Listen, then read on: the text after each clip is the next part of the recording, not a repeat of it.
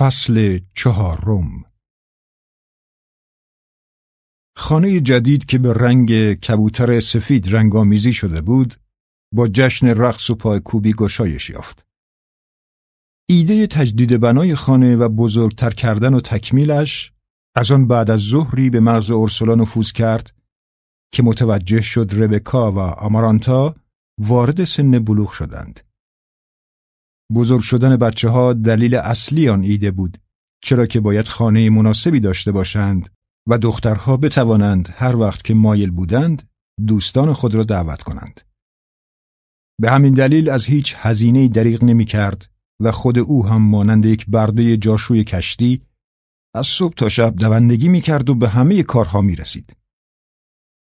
او پیش از آنکه ساختمان خانه تکمیل شود تمام لوازم مورد نیاز زندگی را از بهترین و جدیدترین نوع آن سفارش داده بود. مثل مبلمان شیک، سرویس کامل غذاخوری، دکوراسیون سرسرا و اتاقها.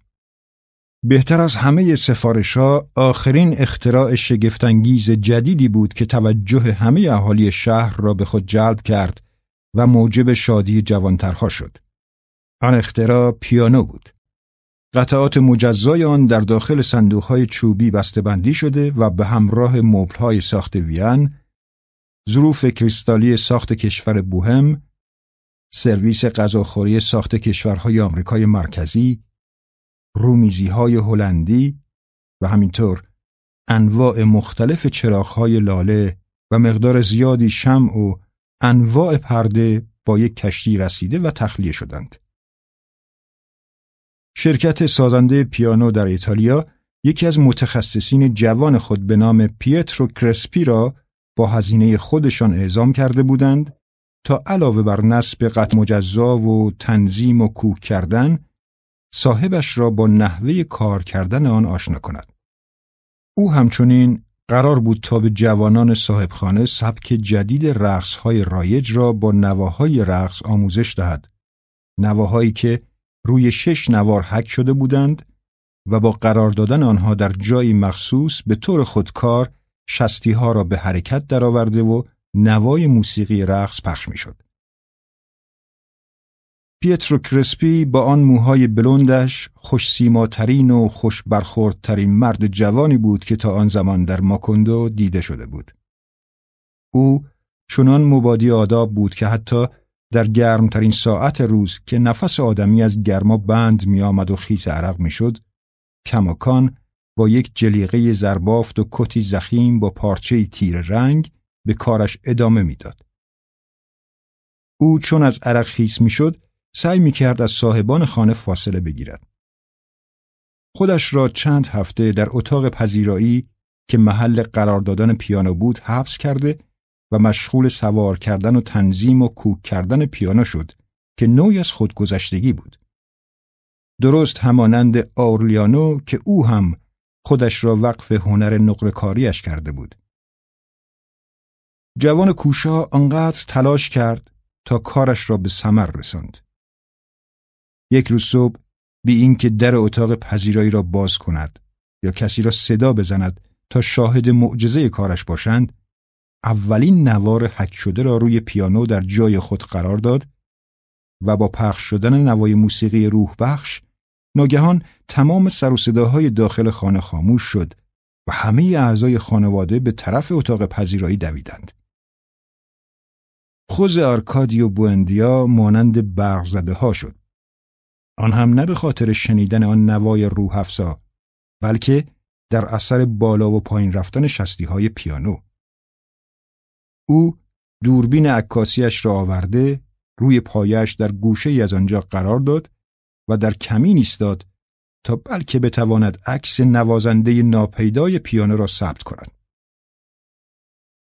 آن روز ظهر آن مرد ایتالیایی نهار را با آنها خورد. ربکا و آمارانتا که مشغول پذیرایی بودند وقتی آن جوان خوش سیما را دیدند که چگونه از وسایل غذاخوری آن هم با آن دستان سفید و بیانگشترش استفاده می کند بهت زده شدند. پس از خوردن نهار او در داخل اتاق نشیمن چسبیده به اتاق پذیرایی شیوه رقصیدن با آن آهنگ را به آن دو آموزش داد. بی اینکه دستشان یا بدنشان با هم تماس پیدا کند، نحوه به جلو یا عقب گذاشتن قدمها را به آنها یاد می‌داد و با استفاده از یک مترونوم زمان حرکت قدمها را اندازه می گرفت. تمام این جلسات در حضور نگاه های محبت آمیز ارسولا انجام می شد و تا زمانی که درس رقص دخترانش تمام نشده آنجا را ترک نمی کرد. در آن روزها و در طی جلسات رقص پیترو یک نوع شلوار کشی چسبان می پوشید و یک جفت دمپایی به پا می کرد. خوز آرکادیو بوندیا که متوجه رفتار ارسولا بود به او گفت لازم نیست انقدر نگران باشی این مردیو که من می‌بینم اینهوی فرشته است اما او از مراقبت موشکافانش تا پایان جلسات آموزش رقص و رفتن آن مرد ایتالیایی از ماکوندو دست نکشید. بعد شروع کرد به ترتیب دادن مهمانی ها. اورسولا فهرست کاملی از مهاجران اولیه ماکوندو و بازماندگانشان تهیه کرد. البته بجز خانواده پیلار ترنرا که بعد از زاییدن نوهی برای آنها دو بچه دیگر هم از پدران ناشناخته پسنداخته بود. همه مهمانها از بزرگان شهر بودند و احساس دوستی در تهیه آن فهرست دخیل بود. اشخاص خاص مورد نظر نه تنها جزو دوستان خانواده خوز آرکادیو بوندیا بودند و حتی قبل از آغاز مهاجرت و پایگذاری ماکندو با هم ارتباط داشتند بلکه پسران و نوه های پسری آنها هم جزو دوستان آرکادیوی دوم و آورلیانو محسوب می شدند. دختران و نوه های دختری هم از دوستان ربکا و آمارانتا بودند که برای گلدوزی و ملیل دوزی مرتب به خانه آنها می آمدند. دون آپولینار مسکوته مأمور دولتی خیرخواهی بود که پروبالش را از همون بد و ورود به ماکوندو چیده و اختیارات قانونیش را از او سلب کرده بودند. تنها برای حفظ ظاهر به دو پاسبان آن هم فقط مسلح به یک باتوم چوبی بسنده کرده بود.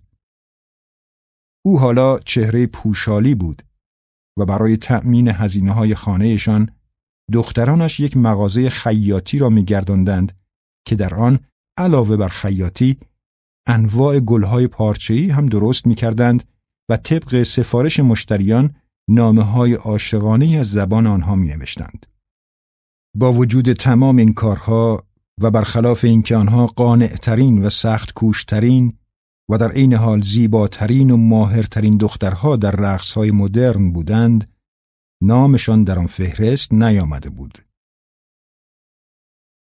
در مدت زمانی که اورسولا و دخترانش مشغول باز کردن و چیدن مبلها در جاهای مناسب بودند و به تمیز کردن ظرفهای نقره و نصب پرده ها می پرداختند و پورترهای دختران سوار بر قایق پر از گل را بر دیوارهای خانه نوساز خود می آویختند خوز آرکادیو بوندیا از کمین کردن برای گرفتن عکس قافلگیرانه از ذات پروردگار دست کشید و خود را کم کم قانع کرد که خدایی که او بتواند عکسش را بگیرد وجود ندارد. او قطعات پیانو را از هم باز کرد تا اسرار سهرامیز درون آن را که به طور خودکار می نواختند کشف کند. دو روز به برپایی جشن و مهمانی مانده بود که تعداد زیادی از قطعات در هم و برهم پیانو را وسط اتاق ریخت و شروع به ور رفتن با آنها کرد. قطعاتی که شامل شستی ها، چکش های چوبی و سیم های زهی و مقداری نوار حک شده می‌شد که به یک طرف باز می شدند و با پیچیده شدن به طرف دیگر حلقه می گردیدند. جای تعجب بود که به طور شگفتانگیزی او توانست دوباره آن قطعات را درست سر جای اولشان سوار کند. تا کنون آن همه فعالیت و جنب و جوش در آن خانه دیده نشده بود. همه در حال رفت و آمد و انجام کارهای مربوطه بودند تا همه چیز سر موعد آماده شود. از جمله این کارها آماده و روشن کردن چراغهای رنگی در روز و در ساعت مقرر بود. خانه نوساز زمانی برای جشن و مهمانی افتتاح شد که هنوز بوی سمق می‌داد و نم ناشی از سفید کردن دیوارها به طور کامل خشک نشده بود. بچه ها و نوه های خانواده های بنیانگذار ماکندو آمده و ایوان پر از گلدان ها و اتاق ساکت و خلوت و باغچه های پر از گل رز را که عطر آنها فضا را پر کرده بود می‌دیدند. بعد از تماشای همه آن چیزهای قشنگ مهمانها در اتاق پذیرایی جمع شده و جلوی وسیله نوظهور عجیبی که با روکش سفیدی پوشانده شده بود ایستادند. برخی از آنها نام پیانو را شنیده بودند و می‌دانستند در بعضی شهرهای دیگر اطراف تالاب وسیله شناخته شده است و تنها در این شهر تازگی دارد و این تا حدی معیوسشان کرد. اما بدترین اتفاق برای اورسولا روی داد که به شدت باعث شرمساری او شد. وقتی یکی از نوارهای حک شده رقص را روی محل مربوطه در پیانو قرار داد تا دختران با نوای آن شروع به رقص کنند، مکانیزم آن کار نکرد. به همین دلیل ملکیادس را برای تعمیر و راه آن خبر کردند که تقریبا بینایی خود را از دست داده بود و از فرط پیری در حین راه رفتن استخوانهایش ترق و طروق می‌کرد. او با آن علم و دانشی که تا این زمان اندوخته بود هرچه با پیانو ور رفت نتوانست عیبش را برطرف کند تا اینکه خوز آرکادیو بوندیا قدم جلو گذاشته و شستی ها و چکش های آن را دستکاری کرد و بر حسب تصادف دستش به چیزی در داخل آن برخورد کرد که گوی آنجا گیر کرده بود. خودش هم نفهمید که چه بود. ناگهان صدای موسیقی از پیانو خارج شد. ابتدا با صدای بم و بعد با صدای زیر جیغ مانند در هم و برهم که انگار چند پرنده دارند با هم دعوا می کنند. او موقع سوار کردن قطعات آنها را به جای یکدیگر بسته و از حالت کوک خارجش کرده بود و همین موجب شد که پیانو درست کار نکند. سیمهای زهی از جای خود در می رفتند یا چکشها از جایشان در آمده و می افتادند. بچه ها و نواده های 21 خانواده مهاجر اولیه که در جستجوی دریا راه مغرب را در پیش گرفته و پس از عبور از فراز کوههای پی در پی به اینجا رسیده و مکندو را پایگذاری کرده بودند با مشاهده این وضع و بدون توجه به ملودی به هم ریخته پیانو تا صبح رقصیدند. پیترو کرسپی برای تعمیر پیانو به ماکندو بازگشت. ربکا و آمارانتا در جا انداختن سیمهای زهی به او کمک کردند. وقتی صدای ناموزون آن بلند شد خندهشان گرفت و باعث شدند تا پیترو هم بخندد. وضعیت چنان خوشایند بود که اورسولا از مراقبتهایش دست کشید و شب قبل از حرکت پیترو جشن خداحافظی برایش ترتیب داد. ربکا و پیترو در این جشن رقص مدرنی را با آهنگ پیانو به نمایش گذاشتند. آرکادیوی سوم و امهش آمارانتا با هم رقصیدند که از نظر مهارت دست کمی از آنها نداشتند. همگی در اوج شادی و رقص و پایکوبی بودند که ناگهان صدای جیغ و دعوا از پشت در حیات بلند شد و جشن نیمه تمام ماند. معلوم شد که پیلار ترنرا در میان جمعیت بود و رقص آنها را تماشا می کرد. در میان آنها زنی با دیدن پسر او آرکادیوی سوم دانسته یا ندانسته گفته بود که او از پشت سر شبیه دختر هاست. پیلار ترنرا هم با چنگ و دندان به جان آن زن افتاد و کار به لنگ کفش و گاز گرفتن و کندن گیسهای یکدیگر کشیده بود. جشن همچنان ادامه یافت تا وقتی که پیترو کرسپی از آنها خداحافظی کرد و قول داد که به زودی برمیگردد. موقع حرکت ربکا او را تا دم در بدرقه کرد. بعد به داخل اتاقش برگشت تا گریه کند. او نمی توانست دردش را با کس دیگری در میان بگذارد. گریه او چند روز ادامه یافت. آمارانتا به علت گریه های او پی نبرد. انزوا طلبی ربکا سابقه داشت و چیز تازه‌ای نبود که موجب کنجکاوی دیگران شود. او همواره نشان داده بود که قلب نفوذناپذیری دارد و مکنونات قلبی خود را بروز نمی دهد. ربکا حالا رشد کرده و به زنی شکیل با استخوانبندی به نسبت درشت و قوی تبدیل شده بود. او هنوز هم در استفاده از صندلی گهواره‌ایش که موقع آمدن با خود آورده بود پافشاری می کرد و برای اینکه بتواند روی آن بنشیند پایه های آن را تعویز کرده و دسته های بغلیش را برداشته بودند. کسی متوجه نشد که او از کی در آن سن و سال دوباره به عادت مکیدن انگشتش روی آورده.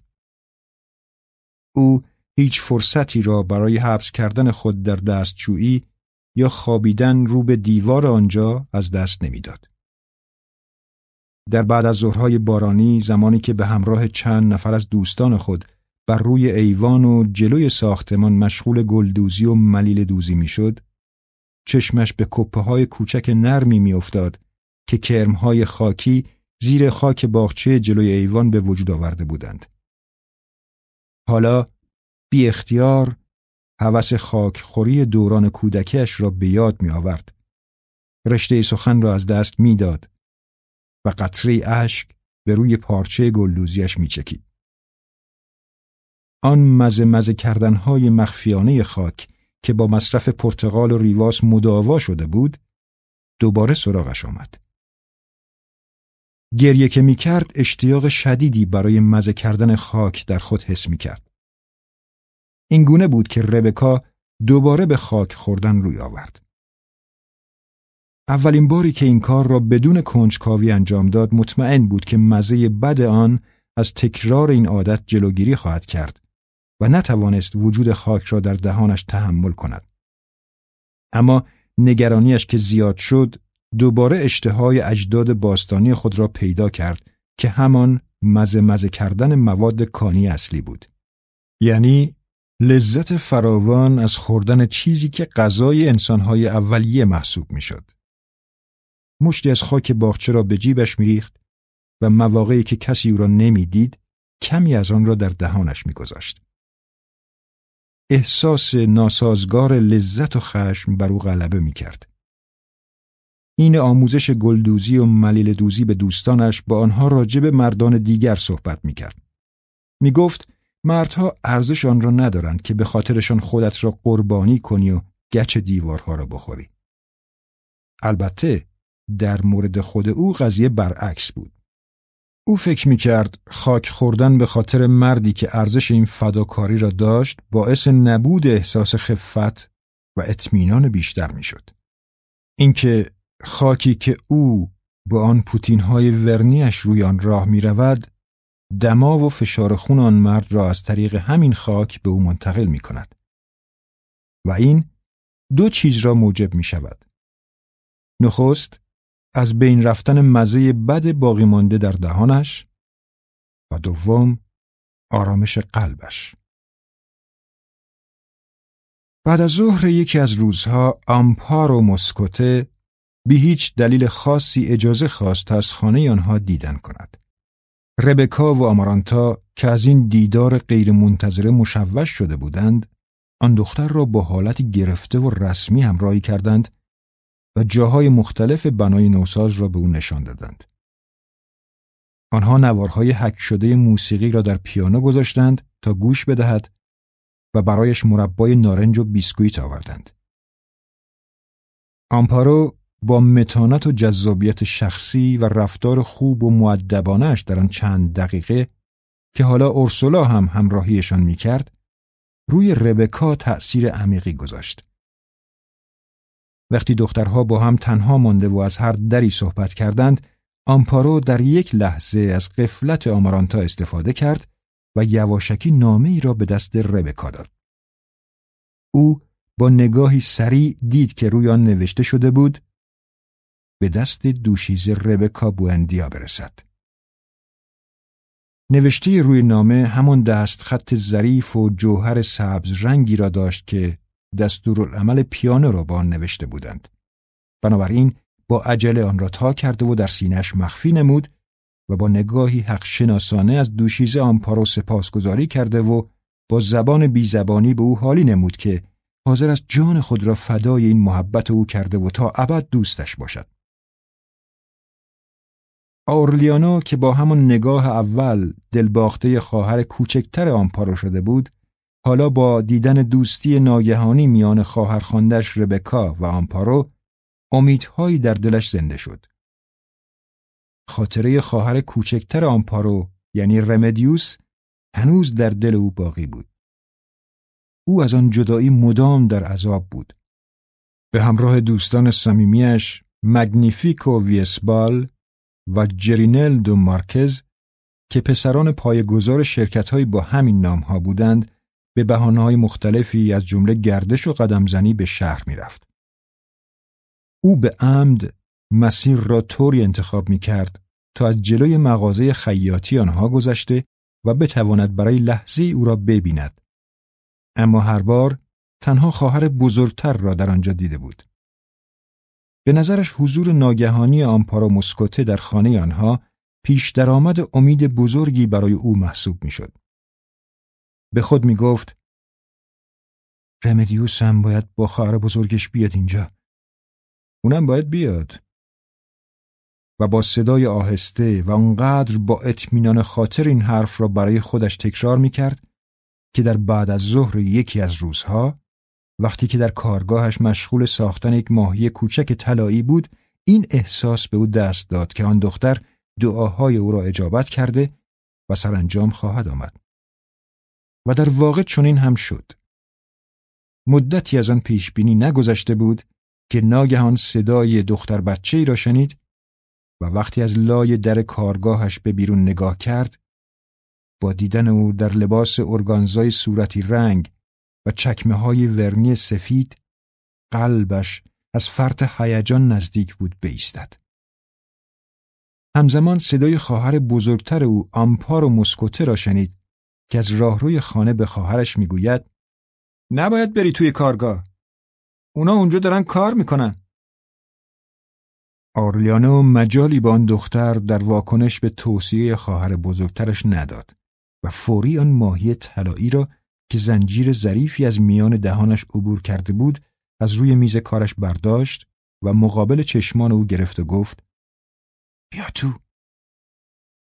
رمدیوس وارد کارگاه شد و پس از ورانداز کردن و دست کشیدن به آن ماهی طلایی سوالاتی راجع به آن از آرلیانو پرسید.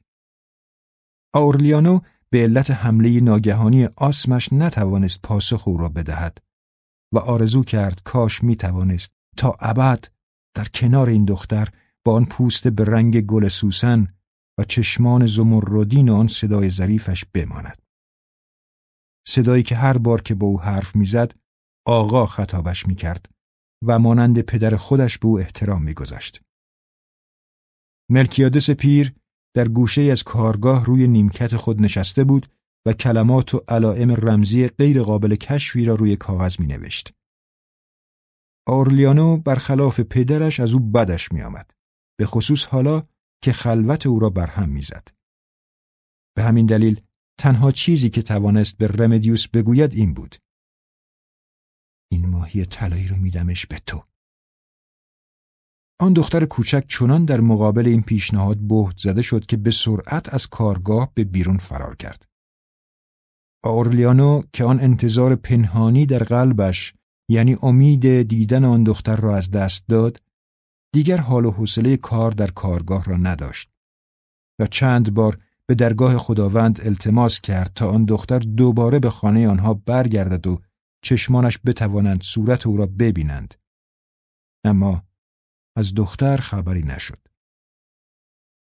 چند بار از جلوی مغازه خیاطی رد شد اما او را ندید. از جلوی خانهشان بارها گذشت و به پرده های پنجره ها دقیق شد تا بلکه سایه او را در پشت آنها ببیند اما ندید. حتی چند باری با بحانه های مختلف به دفتر کار پدر او رفت اما در آنجا هم نبود. تصویر صورت او را در تنهایی هولناک و اشباع شده خود تجسم می کرد. گاهی به همراه ربکا در اتاق پذیراییشان نشسته و به صدای پیانو گوش می‌داد. ربکا هم تنها به این خاطر به آن آهنگ ها گوش می‌داد که پیترو کرسپی با آنها به او و آمارانتا درس رقصهای مدرن داده بود. همه چیز، حتی گوش دادن به موسیقی، آرلیانو را به یاد رمدیوس میانداخت. این گونه بود که آن خانه مملو از عشق شد. آورلیانو عشق خود را در قالب اشعاری بیان می کرد که نه آغازی داشتند و نه پایانی. او اشعار را روی تکه کاغذهایی که ملکیادس به او می‌داد یا روی دیوارهای دستشویی و یا روی پوست بازویش می نوشت. در همه آن اشعار رمدیوس به صورت شفاف ظاهر می شد و تغییر شکل می‌داد. برای مثال رمدیوس در هوای خواباور ساعت دوی بعد از ظهر رمدیوس در تنفس اطراگین روزهای باغچه. رمدیوس در اسرار ساعت آبی پروانه بید. رمدیوس در نان تنوری صبحانه. رمدیوس در همه جا و رمدیوس برای همیشه. از طرفی ربکای شیفته در عشق هم در حالی که کنار پنجره اتاقش نشسته و مشغول ملیل دوزی بود انتظار خبری از عشقش را می‌کشید و می‌دانست که عرابه گاوکش پستچی هر دو هفته یک بار از شهر ماکندو میگذرد. با وجود اینها او همواره انتظار می‌کشید و خود را دلخوش کرده بود که شاید روز دیگری او حتی اشتباهی به آنجا بیاید. اما قضیه برعکس شد. و نه تنها از پیترو خبری نشد بلکه گاری پست هم در روز مقرر از آن شهر عبور نکرد. او که در اثر ناامیدی و درماندگی داشت دیوانه می‌شد در نیمه های شب پریشان از خواب برخواسته و با حالتی از جنون خودش را به باغچه حیات رساند. بعد طوری که انگار قصد خودکشی دارد مشت مشت خاک به دهانش ریخت و در حالی که کرمهای خاکی و صدفهای حلزون زیر دندانهایش قرش قرش می کردند، خاکها را خورد و بلعید. مدتی نگذشته بود که حالش به هم خورد و تا صبح استفراغ کرد. بعد به تب هزیانگونهی دچار شد و بیهوش افتاد. اورسولا که متوجه این بی آبرویی شده بود قفل صندوقچه او را به زور شکست و ته آن زیر لباسها شانزده نامه عاشقانه پیدا کرد که با روبانی صورتی به هم بسته شده بودند. بوی عطر آغشته به آنها فضای داخل صندوق را پر کرده بود. لای هر کدام از نامه ها برگ یا گلبرگ یا پروانه گذاشته شده بود که با تماس انگشتان پودر شده و به زمین میریخت. از میان همه آنها تنها آرلیانا بود که این پریشانی خاطر را درک می کرد. در بعد از ظهر همان روز وقتی اورسولا سعی می کرد ربکا را از آن گرداب سرسامآور بیرون بکشد او به همراه مگنیفیکو ویسبال و جرینلدو مارکز به میکده کاتارینا رفت. آنجا را با افزودن یک گالری که شامل چند اتاق چوبی بود توسعه داده بودند. در هر اتاق زنی زندگی می کرد که بوی گلهای پلاسیده می‌داد. گروهی از نوازندگان که آکاردئون و تبل می نواختند آهنگ های فرانسیسکوی مرد را می خواندند که سالها بود در ماکندو دیده نشده بود. آن سیار همراز ابتدا شراب تخمیر شده نیشکر نوشیدند. مگنیفیکو و جرینلدو که از دوستان همسن و سال آرلیانو بودند و برخلاف او سرد و گرم چشیده تر و کار کشته تر بودند شراب را اصولی تر و همراه با زنانی نوشیدند که روی زانوی آنها نشسته بودند. یکی از آن زنان که سن و سالی از او گذشته بود و تا حدودی چروکیده شده و چند دندان طلایی هم داشت دست نوازشی به سر و گوش آرلیانو کشید و او را به ارتعاش آورد. آرلیانو زن را از خود راند. فهمیده بود هرچه بیشتر مشروب می نوشد بیشتر به رمدیوس فکر می کند اما بهتر می تواند عذاب دوری او را تحمل کند. او دیگر نفهمید چه اتفاقی افتاد. تنها حس کرد که بر روی آب شناور است. بعد دوستانش را به همراه آن زنان دید و احساس کرد که آنها هم مثل او در یک تشعشع نورانی بی اینکه وزنی داشته باشند شناور هستند. حس می کرد حرفهایی می‌زنند که انگار از دهانشان خارج نمی شود و علامتهای عجیبی می دهند که با حالت چهرهشان مغایرت دارد. در این موقع بود که آقای کاتارینو دستش را روی شانه او گذاشت و گفت ساعت از یازده شبم گذشته آرلیانو سرش را برگرداند و صورت درشت و تغییر شکل یافته او را در بالای سرش دید که یک گل پژمرده هم پشت گوشش داشت. بیش از این دیگر چیزی یادش نمی آمد و زمانی که چشمش را باز کرد خود را در اتاقی غریبه دید. اورلیانو ناباورانه نگاهی به دور و برش انداخت و از جای خود بلند شد و صاف نشست. نمی‌دانست چگونه به آنجا آمده یا آورده شده. تنها از یک چیز مطمئن بود و آن هدفش بود. همان هدفی که از بچگی آن را در کنج قلبش پنهان کرده بود. پیلار ترنرا خسته بود. خسته و فرسوده. در طول آن همه انتظار پوست بدنش چروکیده و پژمرده شده و شعله های عشق و امیدواری در قلبش خاموش شده بود. در حالی که کنار آرلیانو نشسته بود با لحن ملایم و محبت آمیزی به او گفت ای فرزند بینوای من آرلیانو با شنیدن این حرف رعشه بر اندامش افتاد و با خونسردی ماهرانه ای بین که حتی قدم اشتباهی بردارد تمام ناراحتی های روحی انباشته شدهش را پشت سر گذاشت. در همین موقع بود که رمدیوس از نظرش دور شد و به باطلاقی بی انتها تبدیل شد. به نظرش رسید که انگار به تازگی یک لباس آهنی تنش کرده. وقتی از غوطه ور شدن در دریای تخیلات به سطح آگاهی آمد به گریه افتاد. گریستنی که گاهی غیر ارادی بود و گاهی به شکل بریده بریده. بعد بغزش ترکید و تمایلات سرکوب شدهش را بیرون ریخت و احساس کرد قده متورم دردناکی در درونش سرباز کرده. پیلار ترنرا در حالی که با انگشتانش موهای سر او را نوازش می کرد انقدر صبر کرد تا بغز درونی او کاملا خالی شد. بعد از او پرسید این همه آه به خاطر کیه؟ آرلیانو نام محبوبهش را پیش او فاش کرد. او هم با شنیدن آن نام بی اختیار خندش گرفت. همان خنده ای که در گذشته کبوترها را ترسانده و فراری می‌داد اما حالا ضعیف شده بود.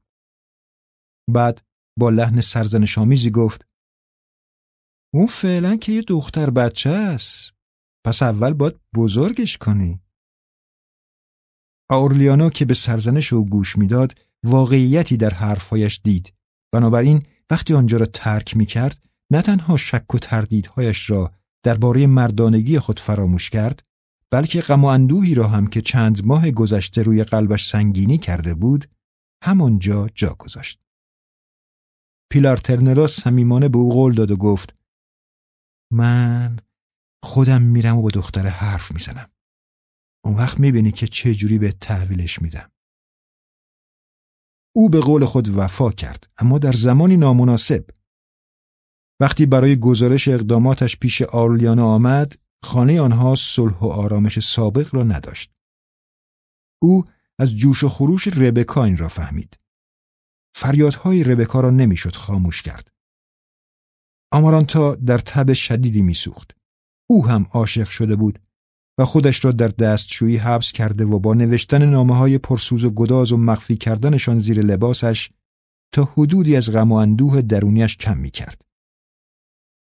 اورسولا دیگران توانایی سابق را نداشت و به زحمت می توانست به دو دختر بیمار رسیدگی کند. بعد از آن همه تجسس مخفیانه برای پی بردن به راز آمارانتا دیگر حالی برایش نمانده بود.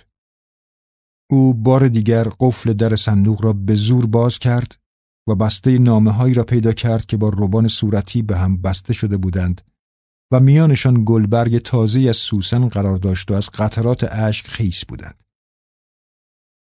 روی نامه ها آدرسی نوشته شده بود اما هرگز به پیترو کرسپی ارسال نشده بودند. از دیدن این نامه های آخری در حالی که به شدت گریه می کرد بر آن روزی لعنت فرستاد که به فکر سفارش پیانو افتاده بود. از آن روز به بعد کلاس گلدوزی و ملیل دوزی را قدغن کرد و به اینکه کسی مرده باشد انقدر عذاب و ماتم گرفت و به این کارش ادامه داد تا آنکه دخترها از امید بهبودی خود دست برداشتند. مداخله خوز آرکادیو بوندیا هم بیفایده بود. اویی که تا قبل از آن پیترو کرسپی را تمجید می کرد و به خاطر تواناییش در ساختن دستگاه موسیقی او را می ستود. در این اوضاع و احوال بود که پیلار ترنرا به خانه آنها وارد شده و به آرلیانو خبر داد که رمدیوس حاضر به ازدواج شده. او فکر کرد که این خبر فقط موجب گرفتاری بیشتر پدر و مادرش خواهد شد. خوزه آرکادیو بوئندیا و اورسولا از این ماجرا باخبر شدند و او را به اتاق پذیرایی بردند و بی اینکه عاطفی از خود نشان بدهند به حرفهایش گوش کردند. خوزه آرکادیو بوئندیا وقتی نام دختر مورد علاقه او را شنید از خشم برافروخته شد و فریاد زد پسر جان عاشق شدن یه ناخوشیه این همه دختر زیبا و اسم و رسمدار دورو برت ریخته اون وقت تو رفتی عاشق دختر دشمنمون شدی؟ اما اورسولا با این انتخاب موافقت کرد و اعتراف کرد که از هر هفت دختر مسکوت خوشش میآید. او صرف جویی و زیبایی و هنر و استعدادشان در کار و منش نیک آنها را می ستود و انتخاب عاقلانه پسرش را تایید کرد. خوزارکادیو بوندیا که تسلیم نظر همسرش شده و بهانه‌ای برایش باقی نمانده بود، شرطی را پیش کشید و گفت به شرطی با ازدواجتون موافقت می‌کنم که ربکا هم با پیترو کرسپی ازدواج کنه. برای آنکه ناامیدی و دلخوری آمارانتا از وصلت آنها برطرف شود، اورسولا در فرصت مناسبی می توانست او را با خود به مرکز استان ببرد تا معاشرت با آدمهای مختلف عشق را از سر او دور کند. ربکا خبر را که شنید ناخوشیش بی یک باره برطرف شد و نامه عاشقانه دیگری برای پیترو کرسپی نوشت و به او خبر داد که پدر و مادرش با ازدواج آنها موافقت کردند. او این بار آشکارا و بیواسطه نامه را به صندوق پست انداخت. امارانتا ابتدا وانمود کرد تصمیم پدر و مادرش را پذیرفته و رفته رفته شدت تب عشق در او کم شده. اما پیش خود قسم خورد تا نگذارد ربکا با مرد محبوبش ازدواج کند مگر آنکه از روی جنازه او رد شود. روز شنبه بعد خوز آرکادیو بوندیا کت و شلوار تیر رنگ خود را همراه با پیراهن یق آهاردارش پوشید و چکمه های پوست آهوی خود را برای اولین بار به پا کرد و به خواستگاهی رمدیوس مسکوته رفت. دادستان و همسرش با خوشرویی از او استقبال کردند اما کمی بعد همزمان دچار نوعی دلهوره شدند. آنها از علت این دیدار غیرمنتظره بیخبر بودند. پس از اینکه از جریان خواستگاری مطلع شدند، شک کردند که شاید او نام عروس مورد نظر را اشتباهی اعلام کرده. برای اثبات این اشتباه، همسر دادستان رفت و رمدیوس را از خواب بیدار کرد و او را در حالی که هنوز خواب آلود بود با خود به اتاق آورد. از او پرسیدند حقیقت دارد که او تصمیم به ازدواج گرفته؟ او هم گفت فقط می‌خواهد اجازه بدهند که برود و به خوابش ادامه دهد. خوز آرکادیو بوندیا سردرگمی خانواده مسکوته را که دید رفت تا موضوع را با پسرش حل و فصل کند. او وقتی به خانه مسکوته ها بازگشت دید که آنها این بار دستی به سر و روی خانه کشیدند حیات را آب و جارو کرده و مبلها را تمیز و مرتب چیده بودند و دسته تازه از گلها را در گلدانها گذاشته و به اتفاق دختران بزرگشان با لباس رسمی به انتظار او ایستادند. خوز آرکادیو بوندیا که هم غیر عادی بودن اوزا و هم یقه آهاردار پیراهنش کلافهش کرده بود تایید کرد که دختر مورد انتخاب پسرش رمدیوس است. دون آپولینار مسکوته این را که شنید با لحن بهت زده گفت اما این کار نامفهومه. ما شیش تا دختر دیگم داریم که همشون توی سن ازدواج هستن و خیلی هم خوشحال میشن که همسر جنتلمن جدی و پرکاری مثل آرلیانو باشن. اون وقت پسر شما دقیقا دست روی دختر کوچیکمون گذاشته که هنوزم شبا رخت خوابش رو خیس می‌کنه. همسر او که نسبت به سن و سالش جوانتر مانده بود با شنیدن حرفهای شوهرش پریشان خاطر شده و سربسته او را سرزنش کرد. پس از اینکه میوه و شیرینی سرو شد، آنها انتخاب آرلیانو را با اشتیاق پذیرفتند. خانم آپولینار درخواست کرد تا دیداری خصوصی با خانم اورسولا داشته باشد. اورسولا این درخواست را که شنید ابتدا کمی دلخور شد و آن را نوعی دخالت در کار مربوط به آقایان دانست. اما از آنجایی که دستخوش احساسات ضد و نقیزی شده بود، روز بعد به دیدن خانم آپولینار رفت. او پس از نیم ساعت با این خبر برگشت که رمدیوس هنوز به سن بلوغ نرسیده. آرلیانو آن را مانع خاصی ندانست و با خود فکر کرد که آیا بعد از آن همه انتظار باز هم می‌تواند تا روزی که عروس او به سن بلوغ برسد منتظر بماند؟ آنها داشتند مقدمات عقد و جشن ازدواج را فراهم می کردند که رویدادی غیر منتظره برنامه هایشان را برهم زد. ملکیادس ناگهان مرده بود. مرگ او هرچند قابل پیش بینی بود اما غیر منتظره هم بود. چند ماه پس از بازگشت او به ماکندو فرایند پیر شدنش سرعت گرفت و چنان سریع پیر و فرتوت شد که حیرت آور بود. با او همان گونه رفتار می کردند که با پدر بزرگهای بی مصرف، پدر بزرگهایی که معمولاً اصاب دست هستند و با کمری خمیده در خانه این طرف آن طرف می روند و خاطرات دوران جوانی خود را با صدای بلندی برای خودشان تکرار می کنند. آنها به تدریج تبدیل به سایه می شوند که کسی حتی به خود زحمت نمی‌دهد تا یادی از آنها بکند. تا آنکه سرانجام در صبح روزی جسد بیروح آنها را روی تخت خواب می بینند. در اولین روزهای برگشتن ملکیادس خوز آرکادیو بوندیا به او کمک کرد تا کار جدیدش را راه اندازی کند.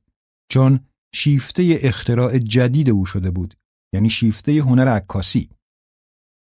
آنها به همراه یکدیگر پیشگویی های نوستراداموس را تجزیه و تحلیل می کردند. اما هرچه که زمان میگذشت آن پیرمرد بیشتر در دنیای تنهایی خود فرو می رفت. رابطه با دیگران برای او رفته رفته مشکل تر می شد. از سوی دیگر بینایی و شنواییش را به تدریج از دست می‌داد و در حین صحبت با مردم آنها را اغلب با انسانهای دیگری که در طول عمر طولانیش در نقاط مختلف جهان دیده بود اشتباه می گرفت. مواقعی حتی حین صحبت با دیگران پاسخ آنها را به زبانهای مختلف و به شکلی در هم و برهم می‌داد. وقتی در خانه یا داخل کارگاه راه می‌رفت، با وجود اینکه تقریبا حس بینایش را از دست داده بود، اما با چنان دقت و ظرافتی از میان آن همه وسایل عبور می کرد که در هوا پرواز می کند. یا وسایل خود به خود از سر راهش کنار می روند یا دارای غریزه ذاتی جهتیابی است. روزی فراموش کرد دندانهای مصنوعیش را در دهانش بگذارد.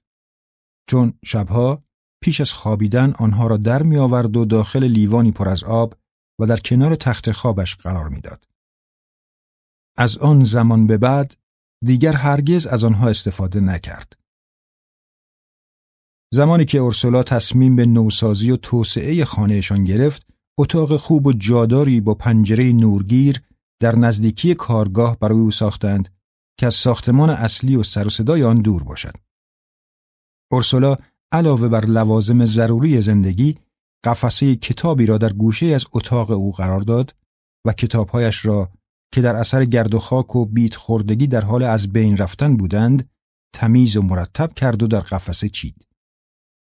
صندوقی مملو از کاغذهای زرد شده را هم که رویشان ارقام و علائم عجیب و غریبی نوشته یا کشیده شده بود به اتاق او منتقل کرد. او همچنین لیوانی را که دندانهای مصنوعی ملکیادس در آن قرار داشت در یکی از طبقه های قفسه گذاشت. حالا در آن لیوان گیاه ریز خودرویی در لای دندانهای ملکیادس ریشه دوانیده و گل ریز زرد رنگی هم درآورده بود. بعد از آن ملکیادس بیرون از اتاقش یا حتی سر میز غذا دیده نمی‌شد. این نشانه ای بود که او از آن اتاق خصوصی خوشش آمده و در آن احساس راحتی می کند. او فقط گاهی به کارگاه نقرکاری آرلیانو می‌رفت و در گوشه می نشست. بعد به نوشتن معماگونش بر روی ورقه های کاغذی مشغول می شد. کاغذهایی که همراه خود آورده بود و مانند نان برشته موقع چیز نوشتن یا تا کردن صدای خشکی از آنها بلند می شد. او غذای خودش را در همان اتاق می خورد. ویزیتاسیون روزی دو بار برایش غذا می آورد. در این اواخر اشتهایش را از دست داده و تنها میوه و سبزیجات می خورد. طولی نکشید که چهره نحیف و رنجوری پیدا کرد. روی پوستش را لایه نازکی از کپک پوشاند. درست مانند خزه روی جلیقهش که هرگز از تنش در نمی آورد. نفسش هم آزاردهنده شده بود و بوی حیوان خفته ای را می‌داد. به حدی در خودش فرو می رفت که آرلیانو متوجه حضور او در کارگاه نمی‌شد. او به نوشتن حروف رمز مشغول می‌شد یا شعرهایی می سرود و روی همون کاغذها می نوشت که نامفهوم بودند. اورلیانو تنها در این اواخر حقیقت بعضی از کلمات او را درک کرد. از میان حرفهای در هم و برهم او مطالبی به گوشش آشنا آمد و توجهش را جلب کرد. هنگامی که خوب گوش داد متوجه شد در میان حرفهای عجیب و غریب او مدام کلمه اعتدال شب و روز تکرار می شود. دوره‌ای که در آن شب و روز در تمام نقاط دنیا با هم برابر است. گاهی هم به نام الکساندر فون هامبولد اشاره می کرد. از زمانی که آرکادیو سوم شروع به کار کنار عمویش در کارگاه نقره کاری کرد، خودش را به ملکیادس نزدیک کرده بود. ملکیادس برای جبران این محبت گاهی جملاتی را به زبان اسپانیایی برای او می گفت که چندان ربطی به عالم واقعیت نداشتند. در یکی از آن بعد از ظهرها به نظر رسید که ملکیادس در اثر عواطف ناگهانیش نورانی شده. سالها بعد زمانی که آرلیانو در مقابل جوخه آتش ایستاده بود به یاد ملکیادس افتاد که با دستانی لرزان او را وادار کرد تا به مطالب نوشته شده بر روی ورقها گوش بدهد. آرلیانو چیزی از آنها درک نکرده بود اما وقتی با صدای بلند خوانده می‌شد شباهت زیادی به موعظه های پاپ داشتند. ملکیادس بعد از مدتهای طولانی لبخندی زده و به زبان اسپانیایی گفته بود وقتی من مردم سه روز توی اتاقم جیوه بسوزونید آرکادیو سوم این حرف را به گوش پدر بزرگش خوزه آرکادیو بوئندیا رساند. او هم سعی کرد تا اطلاعات بیشتری از زبان ملکیادس بیرون بکشد. اما تنها این پاسخ را از زبان او شنید. من به جاودانگی رسیدم. روزی آرکادیو سوم متوجه شد بدن ملکیادس بو گرفته. در یک صبح پنجشنبه او را به رودخانه برد تا حمامش کند. بعد از آن آبتنی به نظر می رسید حال او بهتر شده. وقتی برای آبتنی به رودخانه می رفت، لباسهایش را در می آورد و همراه بچه ها وارد آب می شد. غریزه شگفتانگیز جهتیابیش هم به کار می افتاد و به جاهای عمیق و خطرناک رودخانه نمی رفت. یک بار گفته بود ما از آب قدم به خشکی گذاشتیم مدت زیادی گذشت و از اهالی خانه کسی او را ندید مگر در آن شب کذایی که از او برای تعمیر و راه اندازی پیانو کمک خواستند. برای حمام کردن گاهی از کنج کارگاه یا اتاقش بیرون می آمد و قالب صابونی را که از روغن خرما بود داخل حولش پیچیده و زیر بغلش میگذاشت. در یکی از آن پنج شنبه ها قبل از اینکه بچه ها به دنبالش بیایند تا برای آبتنی به رودخانه بروند، آورلیانو صدای او را شنید که می گفت من توی شنهای سنگاپور از تب مردم آن روز هم برای آبتنی به رودخانه رفت اما این بار وارد نقطه خطرناک رودخانه شد و جریان تند آب او را با خود برد. هرچه به دنبال او گشتند نتوانستند پیدایش کنند. روز بعد چند مایل پایینتر در حالی او را پیدا کردند که در یکی از خمهای رودخانه به روی ماسه ها رانده شده و لاشخوری هم روی شکمش نشسته بود. اورسولا با شنیدن خبر مرگ ملکیادس با غم و اندوه برای او گریه کرد. حتی بیشتر از اشکهایی که در سوگ مرگ پدرش ریخته بود. خوز آرکادی و بوندیا با دفن کردن جسد ملکیادس مخالفت می‌کرد و می‌گفت او جاودانه است و خودش فرمول رستاخیز خود را فاش کرده. بعد رفت و قرع و انبیق و کوره را آورد و در کنار جسد ملکیادس قرار داد.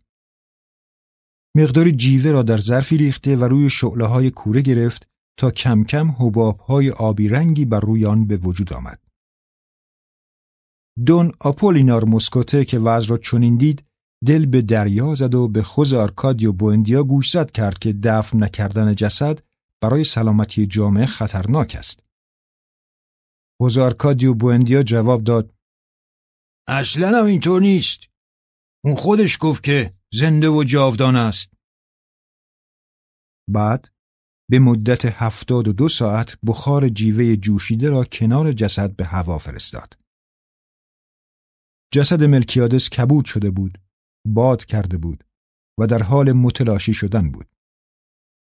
بوی تعفن آن در فضای خانه احساس می‌شد. همین مسئله باعث شد که خوز آرکادیو بالاخره اجازه دفن جسد ملکیادس را بدهد اما با تشریفات رسمی و عالیترین مراسمی که تا آن زمان در شهر ماکندو دیده شده بود. تنها یک قرن بعد بود که مراسم تدفین مادر بزرگ از این مراسم مفصلتر برگزار شد.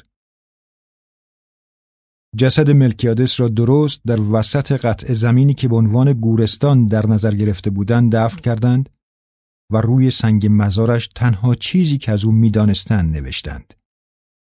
ملکیادس بعد طبق رسم خودشان نه شب برای شب زندهداری کردند. در طول مراسم تدفین که با شرکت همه اهالی شهر ماکندو برگزار می‌شد، بین مردم قهوه پخش شد.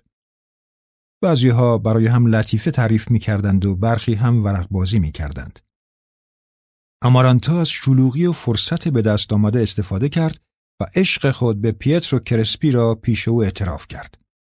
این در حالی بود که پیترو چند هفته قبلش به ربکا قول ازدواج داده بود. پیترو کرسپی مغازه را افتتاح می کرد که وسایل موسیقی و اسباب بازی های کوکی را در آن می فروخت.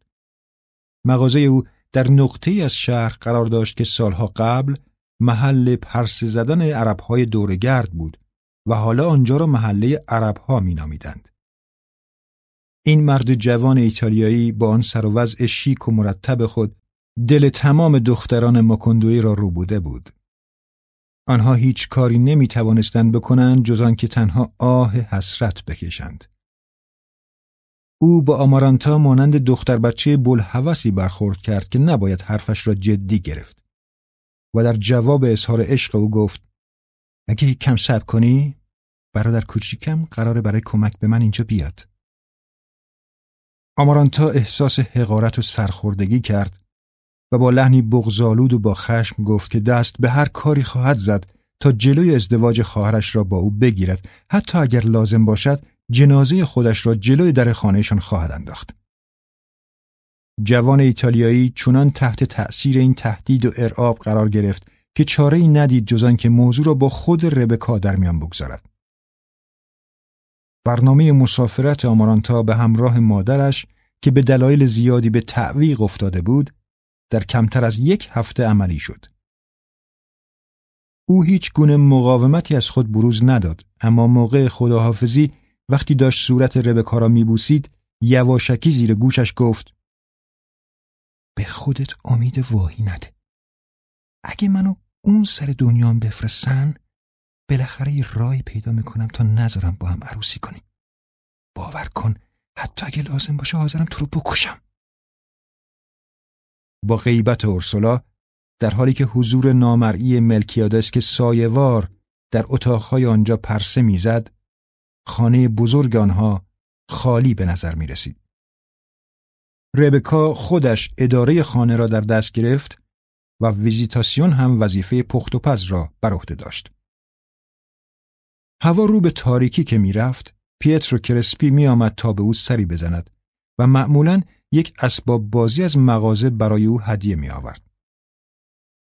ربکا به طور رسمی او را در سالن پذیرایی میپذیرفت و برای اینکه جلوی شایعات را بگیرد در و پنجره ها را باز میگذاشت که احتیاطکاری بیموردی بود چون این جوان ایتالیایی ثابت کرده بود که مرد محترمی است. او حتی دست نامزد خود را هم که قرار بود در همان سال همسر او شود لمس نمی کرد. با همین سرزدنهای پی در پی بود که خانه آنها از انواع اسباب بازی های جالب پر شد. عروسک هایی همچون رقصنده کوکی یا آلات موسیقی به صورت اسباب بازی، اسباب بازی میمون های آکروبات باز، اسباب بازی اسب های کوکی یورتمه رو، اسباب بازی دلغک هایی که دایر زنگی می نواختند و اسباب بازی مکانیکی. آن نمایشگاه خانگی باعث شد تا خوز آرکادیو بوندیا به تدریج غم مرگ ملکیادس را فراموش کند و دوباره همچون روزگاران گذشته به فکر کیمیاگری بیفتد. در آن زمان خود را در پردیس حیوانات اسباب بازی غرق کرده بود. قطعاتشان را از هم جدا می کرد تا با افزودن سیستم حرکتی متقابل بر مبنای حرکت پاندولی مکانیزم آنها را کامل تر کند. آورلیانو کارگاهش را به حال خود گذاشته بود تا به رمدیوس کوچولو خواندن و نوشتن یاد بدهد. اما او عروسکهایش را به آن مردی که هر بعد از ظهر می آمد و او را از اسباب بازیهایش دور می کرد ترجیح می داد. آرلیانو او را وادار می کرد که حمام کند و لباسهای مرتب بپوشد. بعد به اتاق پذیرایی می رفتند تا او از آرلیانو پذیرایی کند و در کنارش بنشیند. اما صبر و شکیبایی و از خودگذشتگی آرلیانو باعث شد تا قلب و روح آن دختر را تسخیر کند. رمدیوس بی دلخوری ساعتها در کنار او مشغول یادگیری معنی کلمات می‌شد و از خانه ها و خورشید در حال غروب و گاوهای در حال چریدن نقاشی می‌کشید. در این میان اما ربکا به خاطر تهدیدهای آمارانتا احساس بدی داشت. خصوصیات اخلاقی خواهرش را می‌دانست و غرور و تکبر او را خوب می شناخت و از خشم و کینه او می ترسید. با این بحرانهای روحی او دوباره ساعتها در دستشویی می نشست و انگشت خود را می مکید ولی با اراده آهنین از بازگشت به عادت خاکخوریش جلوگیری کرد. در پی پیدا کردن راهی بود تا از آن مخمسه خلاص شود. روزی از پیلار ترنرا خواست تا بیاید و از روی فال ورق آینده او را پیشگویی کند. پیلار هم آمد و پس از شرح مطالب عجیب و غریب آینده او را اینگونه پیشگویی کرد. تا وقتی که پدر و مادرتو دفن نکنی خوشبخت نمیشی. با شنیدن این حرف لرزه بر تن ربکا افتاد. خیلی مبهم و رؤیاگونه یادش آمد که وقتی دختر کوچکی بود با یک صندوق و صندلی گهواره کوچک و توبرهی که هرگز از محتویات آن با خبر نشد به اینجا آمده بود. جنتلمنی را با سر تاس و با لباسهای کتانی به یاد آورد که یقه پیراهنش را با دکمه طلایی بسته بود. مردی که هیچ شباهتی با شاه دل روی ورق نداشت.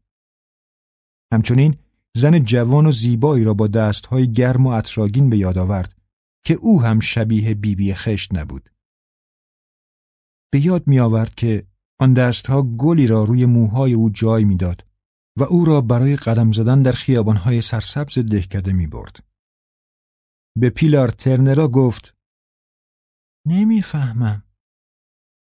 پیلار ترنرا هم که اهمیت چندانی برای موضوع قائل نبود پاسخ داد خود منم همینطور. اما اینا چیزایی که ورقا نشون میدن. ربکا چنان در آن معما غرق شده بود که آن را با خوز آرکادیو بوندیا در میان گذاشت.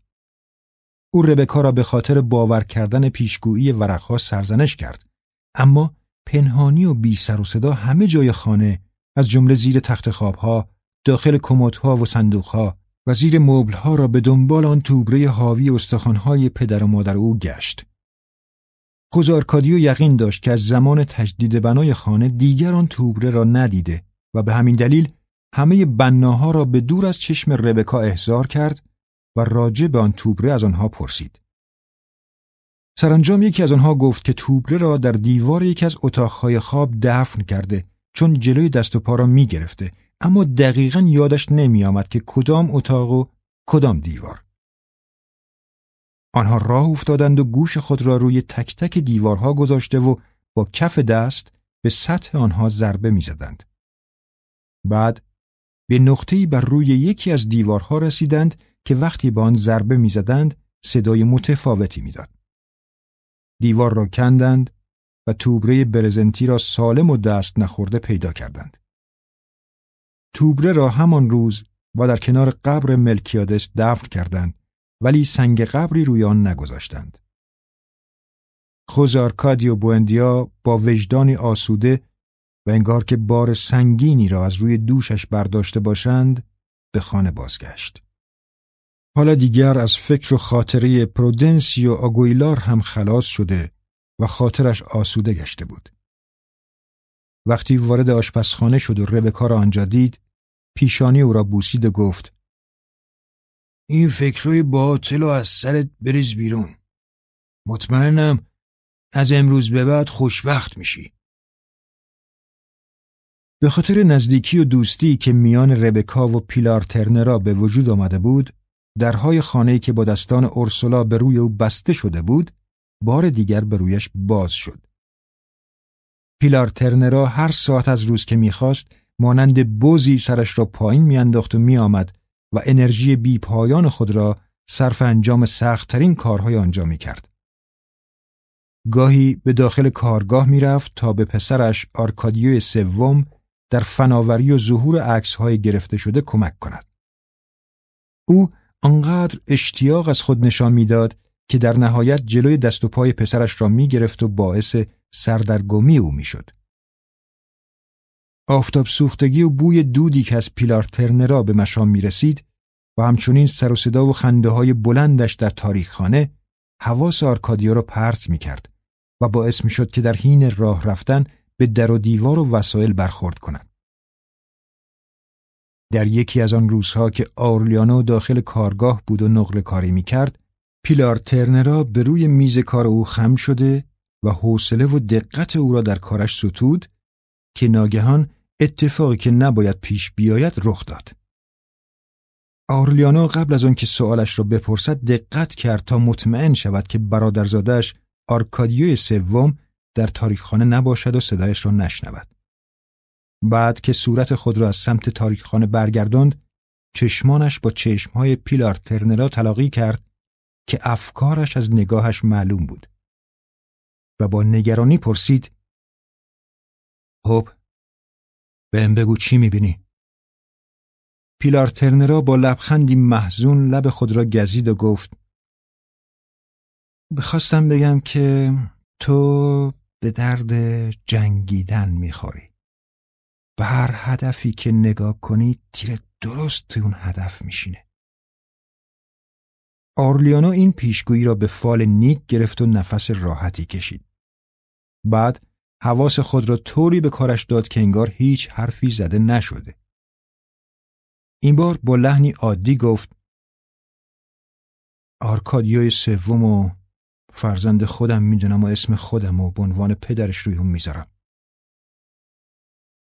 خوز آرکادیو بوندیا سرانجام چیزی را که به دنبالش بود پیدا کرد. او مکانیزم یک ساعت موزیکال را به مکانیزم یکی از آن عروسک های کوکی وصل کرد. آن عروسک هم سه روز بیوقفه با آهنگ ساعت دور خود چرخید و رقصید. این کشف و اختراع بیش از هر کاری که تا آن روز انجام داده بود به هیجانش آورد طوری که دیگر لب به غذا نزد و نخوابید و تنها مراقبت ها و مهربانی های ربکا بود که او را از فرو رفتن در عالم تخیلات و هزیان گویی های بیپایانش نجات داد. از رنجی که خلاصی از آن محال بود. خوز آرکادیو شبها مدام در خانه قدم می‌زد و افکارش را با صدای بلند به زبان می آورد و به دنبال راهی میگشت تا مکانیزم پاندول را به گاری گاوکش به شانه های زمین صاف کن و به هر چه که موقع حرکت کردن مفید باشد وصل کند. او در اثر تب ناشی از بیخوابی انقدر فرسوده شد که صبح یکی از روزها وقتی پیرمردی با موهای سفید و حرکات نامطمئن وارد اتاق او شد نتوانست او را به یاد بیاورد. او همان پرودنسیو آگویلار خروسباز بود که سالها پیش در یک دوئل با نیزه خوزه آرکادیو کشته شده بود. خوزه آرکادیو وقتی او را شناخت از دیدن اینکه مرده ها هم پیر می‌شوند بهت زده شد و احساس کرد که در اثر تب بیخوابی بدنش میلرزد. بعد خطاب به او گفت پرودنسیو پرودنسیو تو از یه جای خیلی دور اومدی پس از سپری شدن آن همه سال از زمان مرگش اشتیاق او برای زندگی و نیازش برای ارتباط با زنده ها هنوز زیاد بود. فشار ناشی از تنهایی و وحشت از نزدیکی زمان مرگش در دنیای مردگان او را چنان به سطوح آورده بود که تصمیم گرفته بود به بدترین دشمن خود پناه بیاورد. مدتها دنبال خوزارکادیو گشته بود. او از مرده های ریو آچا، از مرده های دره بالایی و مرده های تالا پرسجو کرده بود ولی هیچ یک از آنها نتوانسته بودند نشانی از خوزارکادیو به او بدهند. ماکندو شهر جدیدی بود که برای مرده های آن دنیا ناشناخته مانده بود. در نهایت ملکیادس به آنها پیوسته بود و نقطه کوچکی را روی نقشه رنگارنگ و عجیب دنیای مردگان علامت زده بود. دو دشمن قدیمی کنار هم نشستند و خوزارکادیو بوندیا تا نزدیکی های صبح با پرودنسیو آگویلار صحبت کرد. او چند ساعت بعد در حالی که از شب زندهداری فرسوده شده بود از جای خود بلند شد و به کارگاه آرلیانو رفت و از او پرسید امروز چه روزیه؟ آرلیانو جواب داد سهشنبه خوز آرکادیو بوندیا گفت منم همین فکر رو می کردم اما یهو فهمیدم که امروزم مثل دیروز دوشنبه است. آسمون رو نگاه کن. دیوارا رو ببین. گلای بگونیا رو نگاه کن. آره امروزم دوشنبه است. آورلیانا که با جنون ادواری پدرش آشنایی داشت به حرفهای بی ربط او توجهی نکرد. روز بعد یعنی چهارشنبه باز هم خوز آرکادیو بوندیا به کارگاه پسرش رفت و گفت این یه فاجعه است. باسمون نگاه کن. ببین خورشید چه حرارتی داره. درست مثل دیروز و روز قبل از اون. هیچ فرقی نکرده. نه. امروز هم دوشنبه است. آن شب پیترو کرسپی به خانه آنها رفت و خوز آرکادیو بوندیا را در حالی دید که به تنهایی در ایوان نشسته و گریه می کند. او غمگین بود و گریه می کرد. به خاطر پرودنسیو آگویلار به خاطر ملکیادس به خاطر پدر و مادر ربکا به خاطر پدر و مادر خودش به خاطر همه رفتگانی که می توانست به یاد بیاورد و در محاصره اندوه و تنهایی مرده بودند. پیترو کرسپی خرس کوکی بندبازی را که با پاهای عقبیش روی تناب بندبازی راه می‌رفت به او داد بلکه سرش را با آن گرم کند و از عالم اندوه بیرون بیاید اما فایده ای نداشت. پیترو از راه دیگری وارد شد و از او درباره پروژه‌ای پرسید که قرار بود با مکانیزم پاندول ماشین ای ساخته شود تا انسان با استفاده از آن بتواند در آسمان پرواز کند. او هم جواب داد که این کار ناممکن است و یک پاندول هر چیزی را می تواند به هوا بلند کند جز خودش. خوزارکادیو روز پنج شنبه بار دیگر به کارگاه نقره کاری پسرش رفت. از چهرش غم و ماتم میبارید. بغز گفت ماشین زمان شکسته؟ اورسولا و آمارانتا هم که از اینجا خیلی دورن. آرلیانو او را مانند پسر بچه ای سرزنش کرد. او هم لجبازی کرد و شش ساعت را به زیر و رو کردن و امتحان کردن وسایل دوروبرش مشغول شد تا شاید با دیدن تغییراتی در ظاهر آنها نسبت به روز قبل به گذر زمان پی ببرد. خوزه آرکادیو آن شب را تا صبح در رخت خوابش بیدار ماند. به سقف و در و دیوار نگاه می کرد و پرودنسیو آگویلار، ملکیادس و تمام مرده هایی را که به یاد داشت به کمک طلبید تا بیایند و در بدبختیش با او سهیم شوند. اما هیچ یک از آنها نیامدند. صبح روز جمعه پیش از آنکه کسی در خانهشان بیدار شده باشد از جای خود بلند شد و دوباره تغییر طبیعت را تماشا کرد و کوچکترین شکی برایش باقی نماند که هنوز هم دوشنبه است. بعد عصبانی شد و میله فلزی پشت در را برداشت و با نیروی غیر عادی به جان وسایل آزمایشگاه کیمیاگری و لوازم نقرهکاری آورلیانو و لوازم عکاسی افتاد و همه آنها را خورد کرد. فریاد می‌کشید و چیزهای عجیب و غریبی می‌گفت که در عین واضح بودن به زبانی نامفهوم بیان می‌شدند. چیزی نمانده بود بقیه لوازم خانه را هم خورد و خمیر کند که آرلیانو با وحشت همسایه ها را خبر کرد. ده نفر مرد باید او را مهار می کردند. چهارده نفر باید دست و پایش را می بستند. بیست نفر باید او را کشان کشان به حیات برده و به درخت بلوط می بستند. همه این کارها انجام شد. دقایقی بعد خوز آرکادیو را به حال خود رها کردند. او هم کف سبز رنگی بالا آورد و مدام با زبان نامفهوم و عجیبی فریاد می‌کشید.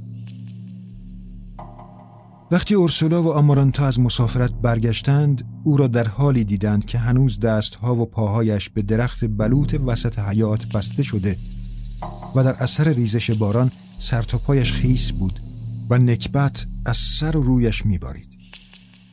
با او که حرف زدند متوجه شدند آنها را نمی‌شناسد و به زبان عجیب و غریبی حرف می‌زند. نمیفهمیدند او چه می‌گوید. اورسولا با دیدن رد تناب روی مچ دستها و قوزک پاهایش آنها را باز کرد. اما تنابی که او را از دور سینهش به درخت بسته بود باز نکرد. بعد با استفاده از شاخ و برگ های درخت خرما سایبانی بالای سر او درست کردند تا از گزند باران و نور آفتاب در امان بماند.